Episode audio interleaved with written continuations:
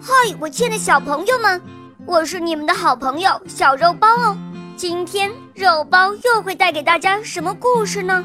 小朋友们，你们准备好了吗？准备好啦！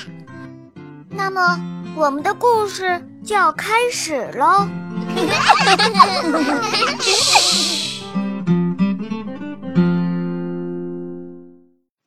蛤蟆船长，播讲。肉包来了。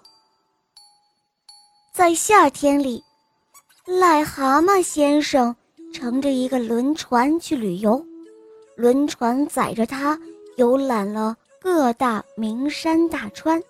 回来之后，癞蛤蟆先生特别羡慕在轮船上工作的人。癞蛤蟆先生对夫人和孩子说：“哎呀，在轮船上工作。”可神气了，尤其是船长先生，他拿着望远镜，指挥着轮船航行。哎，那真叫一个帅呀！这时候，小蛤蟆对他说：“爸爸，爸爸，我们为什么不造一艘属于自己的轮船呢？我们有了轮船，您来当船长，我们当水手，全家人开着轮船到湖心岛上去玩。”那该多好啊！哎，对呀，我怎么就没有想到呢？蛤蟆先生说：“嗯，孩子们，我们说干就干。”于是，蛤蟆先生就率领着夫人和孩子们造起了轮船。他们砍下湖中的荷叶，把荷叶打造成轮船的船体，锯下湖边的芦苇。用芦苇制成轮船的烟囱和桅杆，蛤蟆一家紧张地工作着。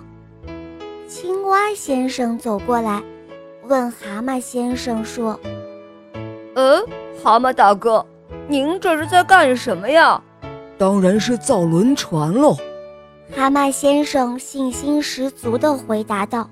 “哎呦呦，您这是在瞎耽误功夫。”青蛙先生鄙视地说：“怪不得有人说您是净想吃天鹅肉，痴心妄想呢。您想要造轮船，这不是异想天开吗？”“呃，此言差矣。我认为，世上无难事，只怕有心人。”蛤蟆先生说着，没有理睬青蛙先生的挖苦，继续带领着孩子们工作起来。经过他们不断努力，终于造出来一艘轮船，船体是绿色的。他们把这一艘船命名为“小河号”。蛤蟆先生一家登上了小河号轮船，蛤蟆先生来担任船长，他的夫人当大副，小蛤蟆们都来担当水手了。蛤蟆先生。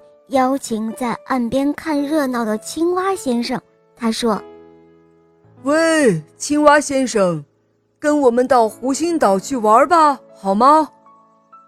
得了，还是你们去吧，我我还想要命呢。”青蛙说道。蛤蟆先生不再理睬青蛙，他果断地下了命令：“孩子们，起航了。”就这样，小河号在碧波荡漾的湖水中前行了。它身后的湖水中甩着一条长长的白浪，轮船中不时传出蛤蟆先生的命令。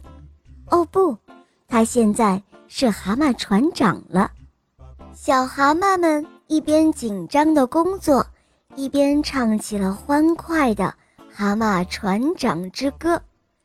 歌声传得很远很远，一直传到优美的湖心岛上。亲爱的小朋友，我是肉包来了，我有一件很重要的事情要告诉你。小肉包系列童话故事《萌猫森林记》开播啦！小朋友们千万不要错过，赶快随肉包一起进入萌猫森林，我们一起去闯荡江湖喽！小朋友，我在萌猫森林等着你，你快点来哦！